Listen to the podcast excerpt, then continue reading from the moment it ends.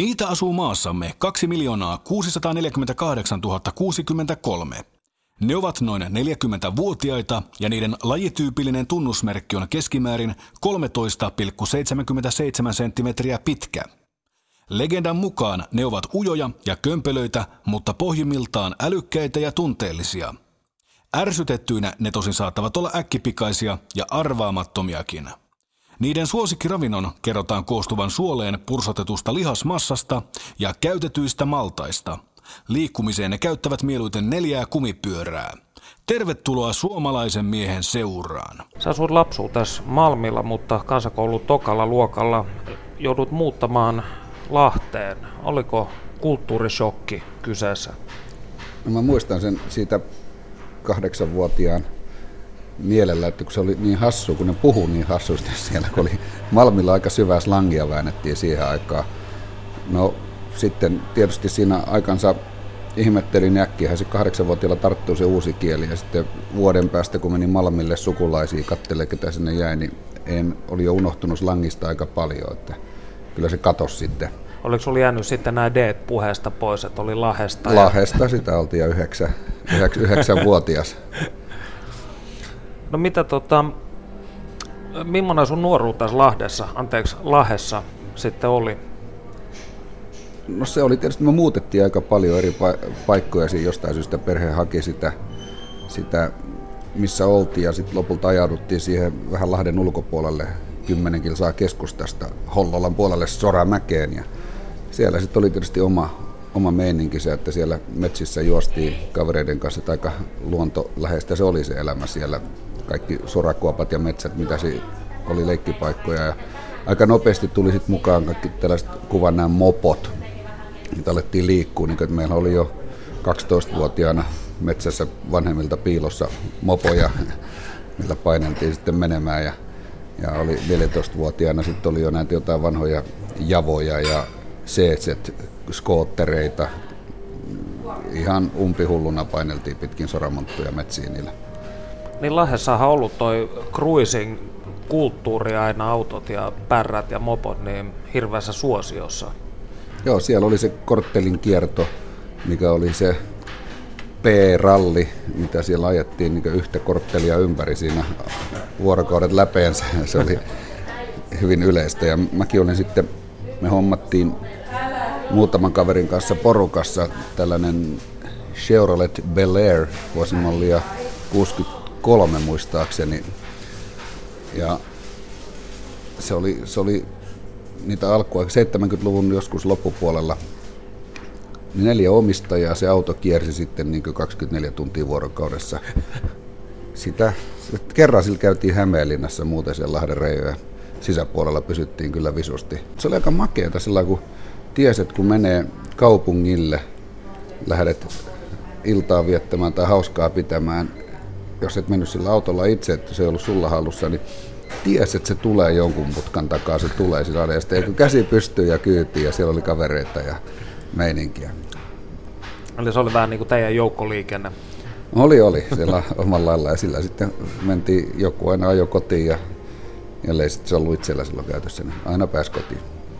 No Lahti on semmoinen kaupunki, joka herättää ulkopaikkakuntalaisissa aika vahvoja tunteita. Et miten sä kuvailisit vanhaa kotikaupunkia? Millainen, millainen paikka Lahti on? No, vähän lempeämpi suhtautuminen tullut tässä iän myötä, niin kuin, että mulla tuli sitten jossain kohtaa tällainen pikku viharakkaussuhde siinä, kun siellä oli se hankaluus, nämä määrätyt viranomaiset ja muut, jotka alkoivat vainoamaan sliippareita sitten oikein olan takaa. Että oli poliisit ja palopäälliköt ja rakennustarkastajat, että mitä vaan teit, jota järjesteltiin, kauheasti oltu touhuttu asioita, konsertteja, systeemeitä, niin kyllä siellä lyöttiin kapulaa rattaisiin kaikin mahdollisin keinoin.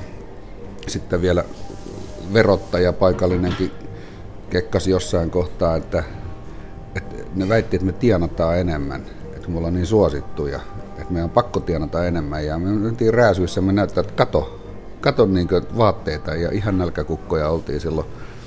Että kaikki raha niin meni todellakin, niukka raha meni siihen välttämättömään elämiseen ja muutamaan olueen, mitä sitten sai.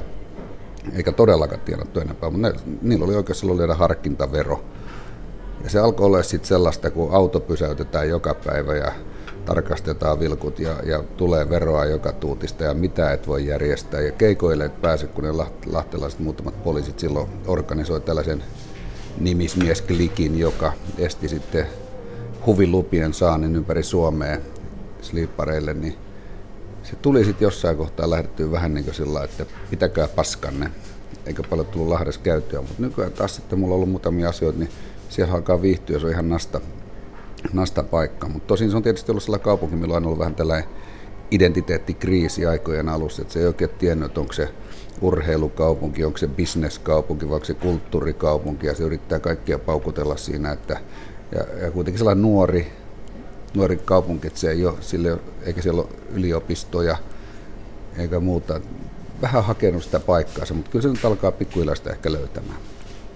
Niin, se, eikö se kuitenkin aika lailla evakoilla ja kalustetehtaan työntekijöille alun perin pistetty pystyy koko kaupunki? Juuri näin, että se, oli, se oli sitä ja rautatieasemansa tuolle siinä, siinä, siinä hollilla sitten, niin mutta ihan ei, ei tällä hetkellä vitti mollata ainakaan. En mä, mä oon sit mollaamista yrittänyt välttää, mutta ei nyt ollut vaan sitten mitään asiaa sinne pitkään. Äiti siellä asuu ja emännän äiti asuu siellä, että, että Juuret on yhä siellä joo, tavalla. jotain juuria sieltä sinne löytyy. Kuuntelet suomalaista miestä. Kun sä mainitsit tästä nimi, nimismiesklikistä, niin mikä näiden ihmisten niin kun perimmäinen motiivi oikeastaan oli sliippareiden kaatamiseksi? No siellä oli ehkä tällaisia vähän niin elämään vakavasti suhtautuvia ihmisiä johtuen heidän uskonnollisista harrastuksistaan tai mistä lie. Mutta sliipparit ei sopinut kaikkien ihmisten maailmankuvaan. Et me oltiin turmeltuneisuutta edustettiin heidän silmissään. Me oltiin YYA-sopimuksen vastainen, me oltiin niin kirkon linjojen tai määrättyjen uskontojen linjojen vastainen, niin kuin, että ne vaan ei pitänyt siitä, että nuorisolle tulee tämän tyyppistä ohjelmaa, niin ne päätti sitten, että tämä niin tuhotaan ja, ja kukistetaan tämä asia jollakin lailla.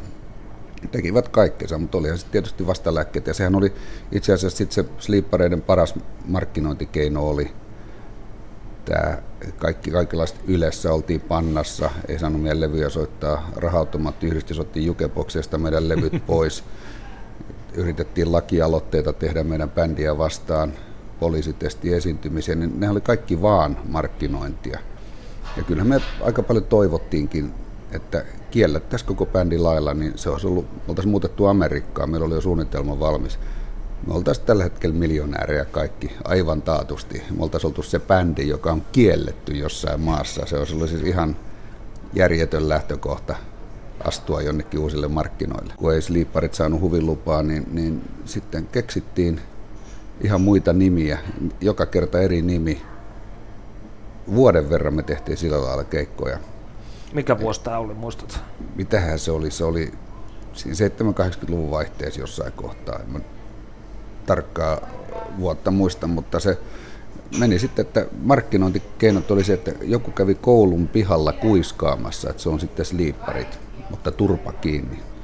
Niin tuvat täynnä ja hoidettiin sitten kaikki makkaramyynnit ja järjestysmiehet ja vuokrattiin jotain ihme nuorisoseuran taloja.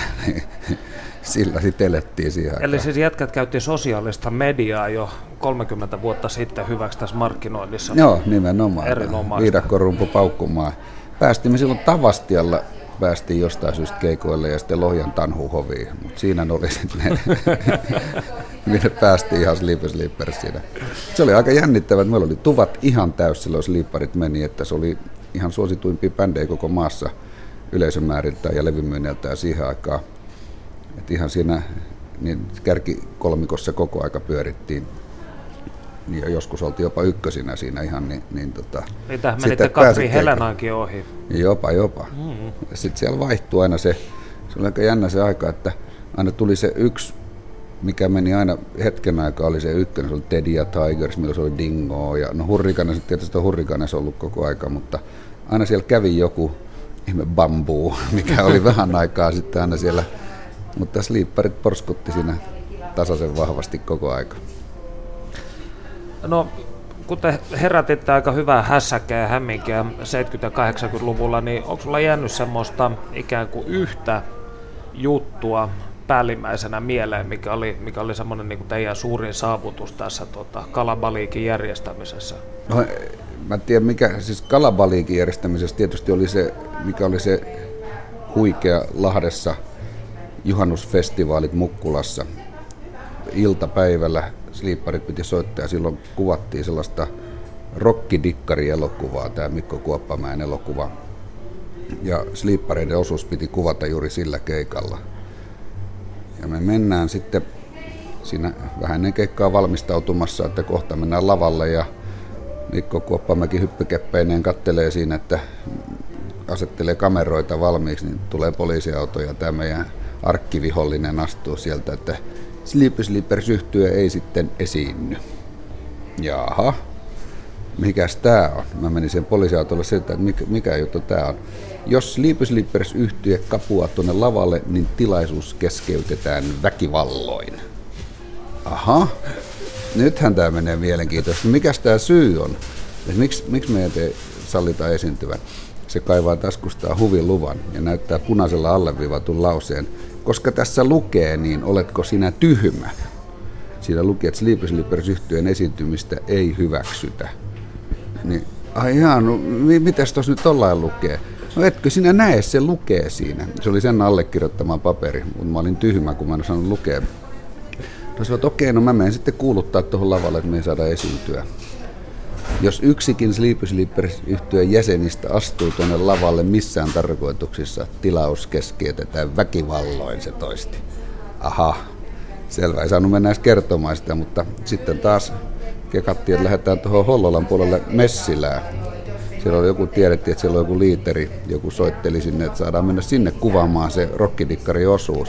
Ja taas sinne yleisölle, sinne festariin, vaan joku kuiska, ja lähtee nyt sitten Hollo Messilään soittamaan jengi lähti messilään, siellä oli pirusti ihmisiä ja, ja siitä halkoi sitten se sellainen mediasota, ihan, ihan käsittämätön lehtien sivuilla revittely. Lehdet hän kirjoitti sitten, kun siellä oli mediaa paikalla just leffan tekemisen takia, niin ne kirjoitteli sitten just tästä asiasta ja me paukutettiin, haukuttiin poliisit ihan lyttyä, täysillä niin kuin, perseestä perseestä ja mitä lie. Seuraavana päivänä poliisit vastas totta kai media meni kysyä niiltä, mitä on tehty, ja sieltä tuli jotain ympäripyörät, sitten taas me heitettiin siihen takaisin. Sitten saatiin sellainen mediasirkus, kesti varmaan viikon, joka päivä oli jotain niistä siitä asiasta lehdissä, ja sen jälkeen sitten poliisit soitti, tai kun ne, kun ne pysäytti kadulla taas, kun hän tiesi koko ajan, missä me liikuttaa, että pitäisi tulla käymään poliisiasemalla, että haluaisivat keskustella kahville sinne. Aha, mut ja Sakke kutsuttiin kahville poliisiasemalla. No me mentiin sitten kahville, että katsotaan mikä juttu tämä on. Niin sitten siellä ollaan, emmekö me pojat voisi tämän nyt neuvotella muuten kuin tuolla lehtien sivuilla. No, katsottiin vähän sitten, että ei voida ja lähdettiin pois. No sitten taas auto pysäytetään joka päivä. Me, mitä vaan teet, niin joku siellä on tutkimassa jarruja ja on, ajat keikkapussilla tai omalla autolla siellä kaupungissa, niin aina se pysäytettiin. Ja siitä alkoi saamaan niin tarpeeksi, että pitäkää kaupunkinne. Mutta... Suomalainen mies. Jotenkin sitten vaan oli niin yhtäkkiä tosi kiva olla Helsingissä. Mä muistan senkin, kun näki poliisin Helsingissä siinä alussa, ja ne säpsähti. Että nyt jotain taas. Mutta sitten yllättäen sitten läpsi itse ja poskeli, että hei rauhoitu, rauhoitu, että me ei olla Lahdessa. Että nämä, nämä on ihan nastoja, nämä on, nämä on hyviä kyttiä täällä. Good guys. Eri meno. Mm. No mitä sitten, olisiko Sleepy Sleepers kuitenkaan yhtyönä voinut syntyä missään muualla kuin Lahdessa? Olosuhteet tuli varmaan just meni kaikki nappiin siinä, että, että yleensä se tapahtui. Ja siinä oli tämä katakombidisko tietysti vaikutti, mikä oli lahtelainen Suomen ensimmäinen varsinainen disko, joka ketjuuntukin vielä ja nämä DJ tuli silloin suositumpia jopa kuin monet bändit. Se oli uusi asia, kova juttu. Ja näistä DJistä hän kasaantui sitten näistä huippu DJistä lähti Sleepers liikkeelle. Että siinä se oli koko juttu ja mä olin vaivainen roodari vaan aluksi. Niin tästä mun on pitänytkin kysyä, että miten tämä sun niin vallankaappauksessa liippareiden roudarista keskushahmoksi oikein kävi? No se kävi itse asiassa aika nopeasti, että mä olin jo ekalla keikalla, mä olin laulava roudari, joka menin pitkissä kalsareissa vetää 74 vuoden joskus silloin joulukuussa, niin lavalle Sleepareiden, eh, ton Juisen kappaleen Marilyn. Ja, ja intensiteetti oli kuulemma sitä luokkaa, että mä pääsin sitten joka keikka vetämään niitä biisejä. Se kasvoi se osuus hyvin nopeasti siinä ja yllättäen mä en ollutkaan enää roudari, vaan mä olin artisti. Eli putkeen meni. Hyvä urakehitys Joo, voi sanoa. joo. Miten sun mutsi ja faija suhtautui sitten poikaansa uravalintaan? Ei ne koskaan mitään kapuloita rattaisiin laittanut. Mä en, en tajua mikseivät, mutta koskaan ei ollut mitään. Mutta oli, se oli kuitenkin sitä aikaa sitten, että mä olin muuttanut himasta vek. Tai ihan alussa asuin himassa vielä, mutta sitten just aika nopeasti sitten pois sieltä. Ja sit se vauhti oli sellaista siihen aikaan, että ei sitä niin montaa kertaa vuodessa edes vanhempia otettu yhteyttä. Silloin ei ollut kännyköitä eikä muita, että sitä joskus sitten soiteltiin tai käytiin kattoon, mutta se oli sitten aika harvakseltaan.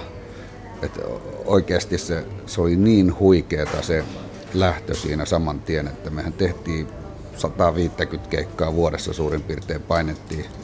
Mutta eli, eli toisin sanoen vanhemmat kannusti tietyllä tavalla tai ainakaan sanonut mitään. No, se on tulkittava kannustukseksi, jos ei vastusta. Teidän ensimmäinen älppäri oli tietenkin sinulle äiti. Niin mm. mikä, oli, mikä on tärkeintä, mitä olet oppinut äidiltäsi? No, kyllä mä varmaan olen oppinut sellaisen määrätyn, ö, tällaisen, otetaan vähän lunkisti asiat, että ei tämä tarvii niin pingottaa kaikkea mahdollista. Että mun, mun mutsi on aina ollut vähän sellainen ja, ja nauretaan maailmalle. Maailmahan menee niin, että joku filosofi on tämän sanonut, että elämä on tragedia niille, jotka tuntee ja komedia niille, jotka ajattelee. Väritän väitä oleva ajatteleva, ajatteleva ihminen, mutta mä oon olla tarkkailija tässä maailmassa nykyään. Mä vähän katselen tätä touhua, mikä sillä tämä on aika huvittavaa, niin hyvin koomista koko touhu koko aika. Absurdia. Mm, mm. No miten sitten itse kasvattajana, niin millaisen maailmankuvan sä, sä oot pyrkinyt jakamaan? No kyllä sellaista rehellisyys niin on ollut yksi mitä tässä on pyrkinyt hakemaan paljon. Ja, ja en mä tiedä, kyllä omasta mielestä mulla on tosi nastat mun tyttäret. Ne on, ne, niillä on niin jollain lailla arvot kohdallaan. Et tietysti ihan nuorilla ihmisillä ne hakee koko aika paikkoja ja etsii niitä ja elämään selviää pikkuhiljaa kaikille. Ne on nyt 22 ja 23 ja eivät asu enää kotona, mutta taas tuossa äitienpäivänä nähtiin ja oli tosi kivaa tosi kiva nähdä niitä aina.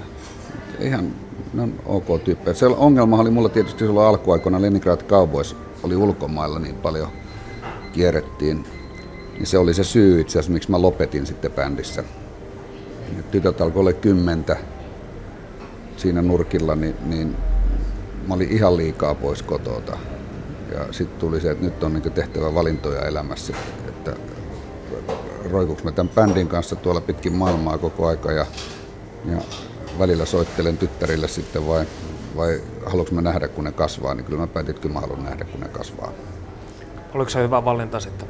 Oli, kyllä mä oon sillä ollut tyytyväinen, että no kaupoisilla on menee ulkomailla edelleen ihan hyvin, että mä oon tullut 13,5 vuotta jo pois siitä, mutta edelleen ne tuolla touhua ja, ja, ja mutta en mä ollenkaan sillä niin että mä haikailisin siihen, että aiku olisi kivaa on, jos, jos ne lähtee johonkin Brasiliaan keikalle, niin sitten tulee jotain hittoisella nastaa lähtee, lähtee mukaan, mutta kuitenkin, että se päätös oli tehty ja kyllä se oli ihan oikein siinä kohtaa. Että, että, että mä nyt näin katsoin tulevaisuuteen, niin mä en oikeastaan halunnut nähdä itseäni, että mä oon 65-vuotiaana vielä rokkari, joka tuolla, koska sit itse asiassa eihän niin 65-vuotiaiden levyjä josta kukaan, ellei se pääsee joku ikoniksi. Se Johnny Cashiksi. Niin, että sit, se, niin, siinä ei onnistu kovin moni. Teinit, teinit on ne, jotka ostaa levyjä ja pääsylippuja, ja ne ei sen ikäisten ihmisten levyjä ja pääsylippuja enää osta. Niin oli sitten, näin sellaisen tulevaisuuden, että lopulta ollaan pizzerian nurkassa soittamassa kaljapalkalla – ilta illan perään ja ajattelin, että ei helvetti, mä haluan kokeilla jotain muuta. Kuuntelet suomalaista miestä. Sä oot toiminut siis laulajana, näyttelijänä, Linnanmäen vuoristoradan jarrumiehenä, IT-alalla, kirjailijana, liikemiehenä, radiotiskijukkana, luennoitsijana, luennoitsijana ja ravintoloitsijana. Unohdinko mä jotain tuosta listasta? Oliko sun radiotoimittaja? Oli. Oli, jos luettelit sen. En mä, tuli niin nopeasti. Kaikki on kokeiltava paitsi sukurutsausta ja kansantanssia. Niinpä. No, mistä toi sun, voisiko sanoa, nykymaailman termejä käyttää, tämä monialainen luovuus kumpuaa? Kai mä oon sellainen, että ei ole sellaista itsesuojeluvaistoa sit siinä, että mä innostun hirveästi jostain asioista ja sitten mun on alettava touhumaan niitä ja se lapsenomainen innostus löytyy vielä, vielä tässäkin iässä usein. Niin nyt, nyt mä oon erästä projektista, mistä ei vielä valitettavasti voi puhua, kun se julkistetaan tuossa jossain kohtaa, mutta aivan tohkeessani siitä ja, ja yksi kirjoittamisprojekti tehdään tai tulee esitettävä teos, niin, niin katsotaan mitä sitten saadaan aikaa, mutta nyt sitä tehdään ja taas, taas, on, taas on kivaa. Kirjoittaminen on hauskaa, mutta mä en ole koskaan tiennyt, mikä musta tulee isona. Enää mä, mä en ole enää halunnut edes tietää, mikä musta tulee isona. Antaa virran viedä. Asiat tapahtuu ja luottaa intuitioon. Se, on, se vie monta kertaa oikeaan suuntaan. Eihän ihmisiä joku kahdenlaisia on niitä, jotka tekee, ja niitä, jotka puhuu siitä, mitä nuo toiset tekijät. Sieltä se on, koittaa pysyä sillä tekevällä puolella vaan koko aika, niin, niin kyllä sieltä sisältö saa elämään ihan eri malliin. No, mutta kun sä oot todella suosittu luennoitsija ja teet sitä nykyisin ammatiksi, puhut ihmisille luovuudesta, niin onko suomalaisten tietynlainen luovuus sitten onnistuttu tukahduttamaan, sanotaan nyt vaikkapa peruskoulun ja, ja armeijan ja oppilaitosten toimesta? Pitääkö sitä niin kuin herätellä?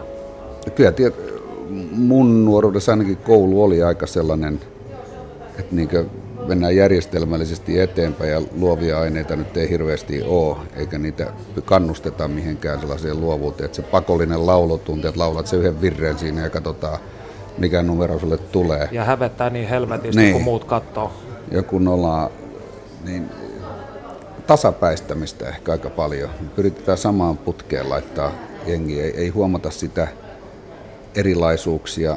No nyt tänä päivänä ehkä jo enemmän, mutta siihen aikaan ei ainakaan se, se kaikki samasta muotista läpi väkisin. Ja, ja kaikki ihmiset on kuitenkin erilaisia, meidän pitäisi nyt ihan niin ajoissa huomata, että mikä ton ihmisen erikoisalaa tai osaamista tai kiinnostuksen aihetta olisi. Koska kyllähän tämä maailma on sitä tänä päivänä, että jos sä haluat pärjätä oikein kunnolla, siis menestykseen, niin sun pitää jossain lajissa olla hyvä. Se, sitten paina siinä menemään, että on, on se sitten musiikki tai taloushallinto tai mikä tahansa, niin jos vähän ohjataan johonkin suuntaan, sitä, sitä näkisi, että totta kai yleistietoja ja ymmärtämistä erilaisista asioista pitää olla, mutta koulujen pitäisi myös kasvattaa meitä muuta kuin oppia pelkästään laskemaan ja, ja lukemaan, että se, tätä sosiaalista elämää, sosiaaliset taidot pitäisi olla taitavampia. Jos nyt ajatellaan, että me ollaan maailman korkeimmin koulutettu kansa, niin kuin mulla on sanottu monta kertaa, niin silti täällä tapahtuu kaikkea kiusaamisia työpaikoilla, niin kuin aikuiset ihmiset, voi herran jestas, että ja, ja sitten kaikkia meidän suhtautumista vieraisiin kulttuureihin. Täällä ollaan vaikka kuinka korkeasti koulutettu, ei ymmärretä, ymmärretä edes vielä sitä, että ihmiset on erilaisia, erinäköisiä ja kokoisia ja jopa eri sukupuolta ovat ihmiset. Niin että, että täällä pitäisi sitten vaan niin katsoa vähän suopeammin erilaisia asioita. Kyllä mun sanoman ydin on enemmänkin yllyttää ihmisiä uskaltamaan, ole rohkeita, seuraamaan niitä fiiliksiä ja, ja lähteä ottaa niitä pikku pikku riskejä elämässä enemmän. Et ei, ei pyritä varmistamaan vaan kaikkea, koska ei se johda mihinkään, jos sä vaan lukkoja ympärille ja varmistelet ja, ja, ja yrität sit, sit epätoivoisesti siinä uraputkessa niin järjestelmällisesti edetä. Kyllä se pakko kokeilla joskus jotain uuttakin ja, ja suhtautua siihen uuteen myönteisesti, että ei se niin hirveetä ole, jos tulee muutosta.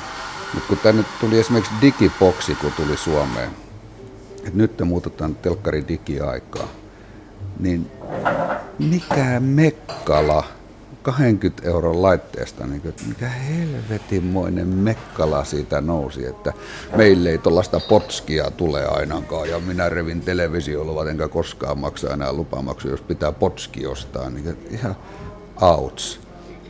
Niin kuin, en mä tiedä, muutoksia on aina ollut, ja niin kuin, kyllä munkin vanhemmilla oli muutoksia elämässä, eikä ne ollut koskaan että meille ei puuhellaa, että meille sähköhellaa tulee, että puuhellaa pitää riittää, kun minä haluan kantaa noin klapiten. Sä oot, voi sanoa, sellainen krooninen riskiottaja, jotka vähän niin kuin on. Missä näemme riskin, otamme sen.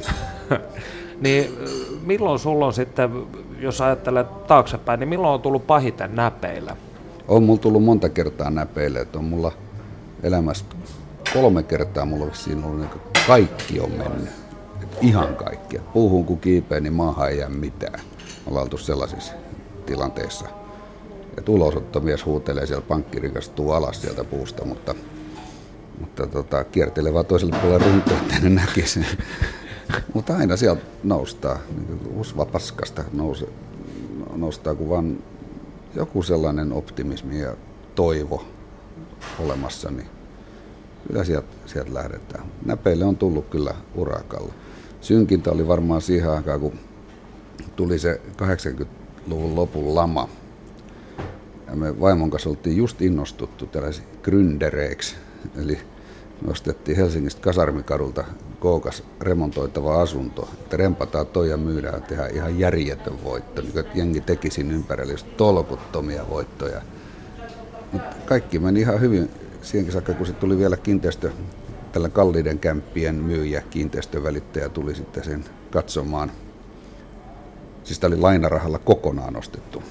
Niin tuli katsomaan ja sanoi, että juu tästä saa niin ja niin paljon se olisi ollut. Niin me maksettiin siitä miljoona markkaa, niin siitä olisi saanut kaksi miljoonaa markkaa. Ja meillä oli remontteihin mennyt joku 100 000 markkaa, olisi tehty kunnon tili. Että joo, tästä saa tämän verran, että hän laittaa tänne nyt myyntiin. Myöhästyttiin viikko sillä välin tuli just, että joku näistä, näistä poliitikoista lausui kuuluisat sanansa, jonka jälkeen asuntokauppa pysähtyi. Ja me ei saatu millään kaupaksi. Ja sitten tuli nämä korot nousi 16 prosenttia. Ja oli vielä harkintaveroista jäänyt vähän ulosottomiehelle. Niin kiinteät kulut oli silloin 16 000 markkaa kuukaudessa, mikä on niin 16 000 euroa tänä päivänä, sen verran suurin piirtein voisi sanoa. 16 000 markkaa kuukaudessa oli, eikä ollut mitään. Ei ollut, siis, ei ollut omaa asuntoa, yritti saada se myytyä. Silloin oli sellaista, että huhu, ja lapset just syntynyt. Ja kaikenlaista ulosottomiestä soitteli ovikelloa koko aika, niin si, si, silloin piti niin oikein ryhdistäytyä ja laittaa niin asiat kondikseen, mutta kaikki on maksettu, kaikki on hoidettu. Suomalainen mies. Sultahan viime vuonna il- ilmestyi teos Rakkaani alkoholi, jossa sä kirjoitit suhteesta törpöttelyyn. Joo. Niin mistä tämä lähti? No se on sellainen tietysti, että alkoholiakin, sitä nyt elämän varrella enemmän ja vähemmän nautiskeltu. Ei se mulle ongelma ole koskaan ollut. Mutta aina se on tuossa ollut. Ja sitten kun sitä rupesi miettiä, että kuinka suomalaisessa yhteiskunnassa, mun tuttava piireissä, mun tuttava piirien ulkopuolellakin, niin huomaa, että se on joka paikassa läsnä. Ja se on todella tärkeä asia, että jos sä meet kylään, sulla lyödään heti lasi käteen. Tai sä menet johonkin tapahtumaan ekaksi lasi käteen ja sitten sanotaan päivää jollekin. Ja, ja et juoppa sitten nyt vähän raikkaammaksi tuossa ja aletaan sitten vasta juttelemaan, niin se vähän se, se lähtökohta siinä ja, ja miten sitä kohti hakeudutaan hyvin mielellään. Ja se on todella hallitsevassa osassa tässä meidän elämässä. Ja kuitenkin sit, mitä ne varjopuolet siinä on. Et se on niin, niin ihmeellinen kapine kuin esimerkiksi tästä Sleeparijengistä, ketä siinä on töissä ollut vuosien mittaan, roudareita tai soittajia, siinä on valtavasti ollut ihmisiä, mutta niistä on kahdeksan kuollut alkoholista johtuviin johdannai, alkoholijohdannaisiin syihin, syihin, että kuka on kaatunut, kuka on masentunut ja tappanut itsensä ja kuka on sitten taas sisäelimensä tuhonnut niin erilaisia syitä, mutta kahdeksan lähtenyt siitä jengistä. Niin onhan se aika mystinen. Ja sitten se, että miten täällä niin taas edelleen se korkeasti koulutettu kansa, joka juo itsensä hengiltä. Eli se, se on suurin kuolleisuussyy Suomessa on viina. Ja, ja, sen kulut, mitä se on yhteiskunnalle, ne on ihan järkyttävät. Eli jos me oltaisiin vuosi juomatta, niin Kreikan talous olisi kunnossa niin kuin sillä, tai, omat valtionvelat maksettu. Että oltaisiin vuosi, siis kaikki ne, mitä siellä tapahtuu, kun jotkut mokailee ja törttöilee tuolla ja, ja kuolevat ja vakuutusyhtiöt maksaskelee kaikenlaisia sairaalat täynnä, niitä putkat täynnä. Puolet poliisivoimista on vaan viinan takia. Puolet. Kaikki, mitä viinan kanssa ihmiset hääräilee tuolla ahkeroin, niin niitä, niitä, niitä korjaillaan.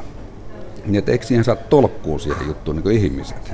Eikö me se yritet, ei se yritetä olla fiksuja sen kanssa. Niin se on niin mielenkiintoinen, niin mä ajattelin, että kirjoitan sitä kirjaa. Ihan vaan, selvitän itselleni tämän asian. Koska kirjoittaminen on mulle sellainen riitti, missä mä itselleni selvitän paljon asioita siinä samalla. Että ei se silloin, kun alat kirjoittaa kirjaa, niin ei silloin kaikki, jotka kristallin kirkkaana tuossa, että miten se tulee alusta loppuun menemään, vaan siinä pohdiskellaan sitä asiaa ja samalla sisäistetään monia juttuja. Mä oon tuota vähän miettinyt siltä kantilta, kantilta tuota, kansakunnan dokaamista, että se on ikään kuin semmoinen viimeinen vapauden linnake. Mm-hmm. Ikään kuin se, kun sä otat sen koskenkorvapullon ja hulautat siitä puolet, niin sä koet semmoista tietynlaista sisäistä vapautta, mihin yhteiskunta virkavalta, papisto tai koulutusjärjestelmä ei ikään kuin änkeen väliin. että se on se sun oma ikään kuin personal space. Niin, ja se tulee just niiden rajoitusten kautta. Eli kun se on kielletty, että suomalaista oppi ryyppää kieltolain aikana. Silloin sitä dokattiin enemmän kuin ikinä ennen sitä. Kiellä se, niin minähän alan dokaa. Ja kyllä se tulee, se on oma pikku kapina monta kertaa. Ja nyt taas jotkut on puuhaamassa jotain kummallisia rajoituksia keskiolutta, jos laimennetaan, niin sitten mä vasta lähdenkin estistä, sitten mä lähden estistä hakemaan sitä. Sitten mä haen pakettiautolla sitä, jos laimentavat. Että, että varmaan on, että ihan vaan, ihan vaan niin piruuttani. Että älkää koskeko siihen. Tämä on minun uhkaukseni. No mikä sun suhteessa sitten nykypäivänä on tuohon Brenkun ottoon? Ja mä oon oppinut omasta mielestäni nyt aika hyvin, että mä en enää humalahakuisesti juurikaan törpöttele. Lasillinen silloin toinen tällöin ja saunan päälle pullo olutta mielellään jossain hyvä ateria lasi viiniä, joskus kaksikin, mutta siis et, et se sellainen, en mä oikein humalassa ole ollut pitkään pitkään aikaa. Ja, ja alussa mä olin ihan, että mä en juonut mitään, niin opettelin, otin sen irtioton siitä sitten tuossa puolitoista vuotta sitten, että niin todella kauan ja huomasin, että tässä pärjää ihan hyvin, että pystyy menemään juhliin, että ei ole pakko vetää lärvit heti, heti että kestäisi, kestäisi hauskoja ihmisiä. Niin ihan, ihan se opetti kyllä tuo juttu. No mitä sitten, kun kaksi semmoista Sleepy Sleepersin elementtiähän on ikään kuin ollut tämä juopottelu ja sitten pissaa kakkahuumori, niin jos juopottelu on jäänyt vähemmälle, niin huvittaako pissaa kakkahuumori yhä kuitenkin? No se oli se yksi aikakausi silloin, kun niitä, se oli joku juttu, mikä vaan lemahti liekkeihin silloin. Et ei, se oli ehkä vuoden kesti se, se kausi. Meillä oli määrättyjä henkilöitä silloin bändissä, jotka tykkäsivät siitä erityisen Hei, kovasti. Kerro. no names, no names. no names, no names, mutta tota, tota, tota, niin se sitten, siitä tuli vaan sellainen juttu sitten. Kuuntelet suomalaista miestä. Paljonko te heitätte keikkaa nykyisin? 2-3 vuodessa. Se on suurin piirtein ollut tahti. Et nyt on juhannuksen jälkeen on Riihimäellä, Riihirokissa ja sitten on Seinäjoen vauhtia, jotka ne on tämän kesän keikat. Ja en tiedä, ei, ei niitä niin haeta, että olisi paljon keikkoja ollenkaan. Se on vaan niin joskus kiva tehdä, että yrittää pitää se edelleen itselle, että se pysyy niin muistossa hallussa. Ja sillä vähän ihan nastaa mennä välillä katsoa, että vieläkö lähtee. Ja toistaiseksi vielä sen verran lähtenyt, että kehtaa sanoa, että tehdään vielä ensi vuonnakin ne pari keikkaa. No kun sä oot todennut joskus, että Sleeparit on yhtiönä Turomagneetti, viitaten teidän vakioyleisöön, niin näet sä tätä porukkaa vielä keikolla, jotka on ollut niin kuin alku, alkupäästä lähtien näitä fanaattisia kannattajia? On niitä, kyllä niitä tulee sinne paljon. että ehkä ne on vähän aikuistunut jo, että silloinhan se oli se, kun bändit haaveilee, että olisi kauniita naisia ympärillä pörräilemässä ja, ja, ja hakisivat artistin suosiota, niin, niin meillä se on ollut aina ne, just ne kaikki kändisimmät vankilasta karanneet tatuoidut apinat niin hirveässä jurrissa tulee selittää perkele ja, ja jos, jos mehän ei enää mennä vaimon kanssa hääpäivä illallisille juurikaan, ollaan menty vuosikausia ravintoloihin, että kun tulee hääpäivä. Aikanaan sitten kokeiltiin. Kynttilä kun syttyy pöydässä, niin jo siihen pöydän viereen tulee, just tulee ne ensimmäinen tatuoitu käsi siihen. Ja, ja tuolla joku tulee hirveässä jurissa sepöttää. Muistatko Somerolla 78 juteltiin? Ai niin, sä oot tosiaan se, joo, joo. Ja, niin, niin, no, se piti vähän aikaa hakea, nyt mä muistan joo. Toukokuussa vielä tulee ulos mun ja Kalle Isokallion kirjoittama kirja, josta varmastikin nytten lähtee tässä lähipäivinä tiedotukset päälle. Ja sitten valkaa yksi toinen kirja, mitä mä Muuk Konttisen kanssa ollaan tässä vähän kaavailtu, että tehtäisiin erästä rock'n'rolliin liittyvästä katsontakulmasta. Vähän opusta alettaisiin naputtelee, pitäisi pitää kokous tässä, mutta sitten tämä varsinainen, se tulee vähän tuolle teatterin puolelle yksi juttu, mistä mä oon ihan innoissani tällä hetkellä sitä, ole, sitä on jo kirjoitettu vähän matkaa ja, ja nyt kesäkuussa me lähdetään kaverin kanssa kirjoitetaan niin lähdetään useammaksi päiväksi vetäydytään jonnekin, jonnekin koloon naputtelee se mahdollisimman pitkälle. Eli kiirettä riittää. Joo, ei tässä elämässä ei vielä ole aika pitkäksi tullut. Ja luennoitsijan hommia sä teet sitten jatkuvasti. Niitä tehdään, kun jollain täytyy yrittää sitten tässä kirjoittamisella ei elä Suomessa, ellei ole Jari Tervo tai Arto Paasilina, niin kirjoittamisella ei elä. Ja siihen tietysti pyritään koko ajan, että olisi siellä asemassa, mutta sinne pääsee hyvin harva. harva ja, niin täytyy tehdä kaikenlaisia puhdehommia sitten, että pysyy hengissä jotenkin. Ja luennointi on kivaa, mä tykkään käydä tuolla puhumassa ja palaute ollut hyvää ja siitä saa jonkinlaisen korvauksen aina kun käy, niin, niin mikä siinä. Ja mä menen, edelleenkin mä menen vähän niin kuin keikalle, vähän vanha bändihanu. Niin, mutta mä saan näissä keikoissa mä saan kaiken päättää itse. Jos mietitään sliippareita vielä, niin 35 vuodessa sliippareista on tullut suomalaiskansallinen instituutio, jota jopa kulttuuripiirit arvostavat, niin oliko tämä pettymys?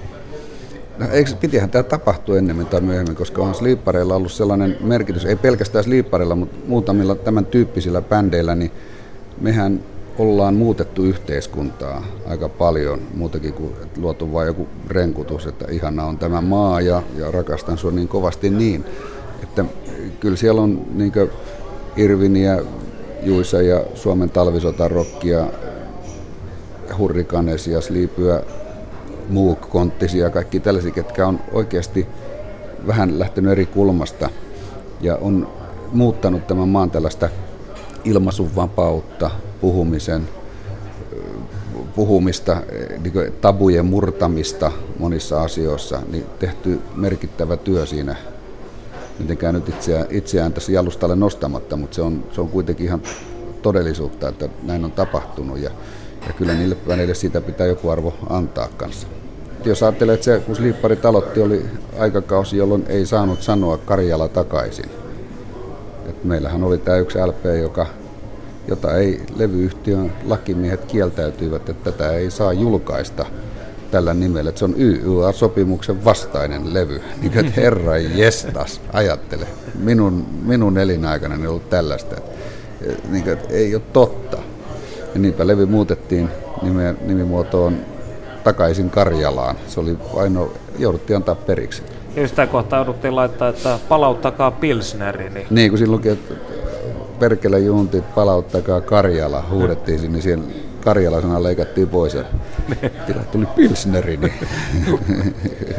Onko sun mielestä sliippareilla varten otettavia perillisiä ikään kuin bändeinä tai ryhmittyminä, semmoisena, jotka jatkaa tätä sam- samantyylistä ideologiaa tai mitä se nyt ikinä onkaan. Mun mielestä rap-musiikki on siis totta kai eri lailla soitettuna esitettynä, mutta se sama juttu, että rap, räppärit rähjää tänä päivänä ja mä, oon ihan ollut innoissani monien niiden sanotuksista, ne on neroja ne tyypit jotkut ja miten ne osaa käsitellä suomen kieltä, mutta kuitenkin se viesti siellä, mikä siellä on takana, takana että pannaan aika tiukkaa kritiikkiä erilaisista asioista ja, ja tietysti tämä, tänä päivänä on, siellä on paljon nuoria tyyppejä, niin nehän näkee maailman siltä omasta nuoren kaverin ärhäkästä vinkkelistään. Onko Mato Valtonen kylähullu? No mä haluaisin olla.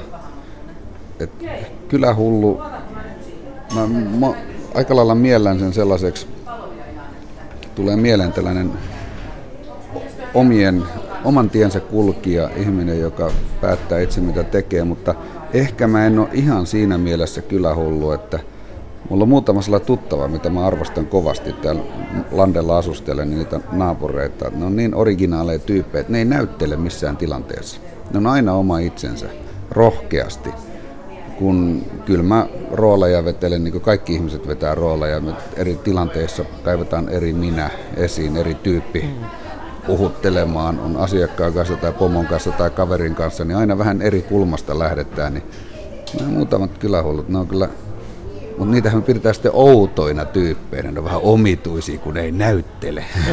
Ne, ne on rohkeasti oma itsensä, kylläpä on outo. Sitten vielä sana-assosiaatio tehtävä. Mitä sinulle tulee mieleen sanaparista suomalainen mies? Suomalainen mies. No tämä tietysti tämä mielikuva pitäisi olla tällainen hyvin rehellinen rehti ja aina toisia auttava, auttava ja tällainen kunnon, kunnon mies. Niitä on joitakin jäljellä vielä, mutta kyllä tämä vähän sellaista mielistely lipevä yhteiskunnaksi on mennyt monessa kohtaa. Ja tietysti tänä, nämä, tällainen omien etujen tavoittelu ja materiaalin tavoittelu, se on tullut vähän liikaa suomalaiseen mieheen. Että... Suomalainen mies.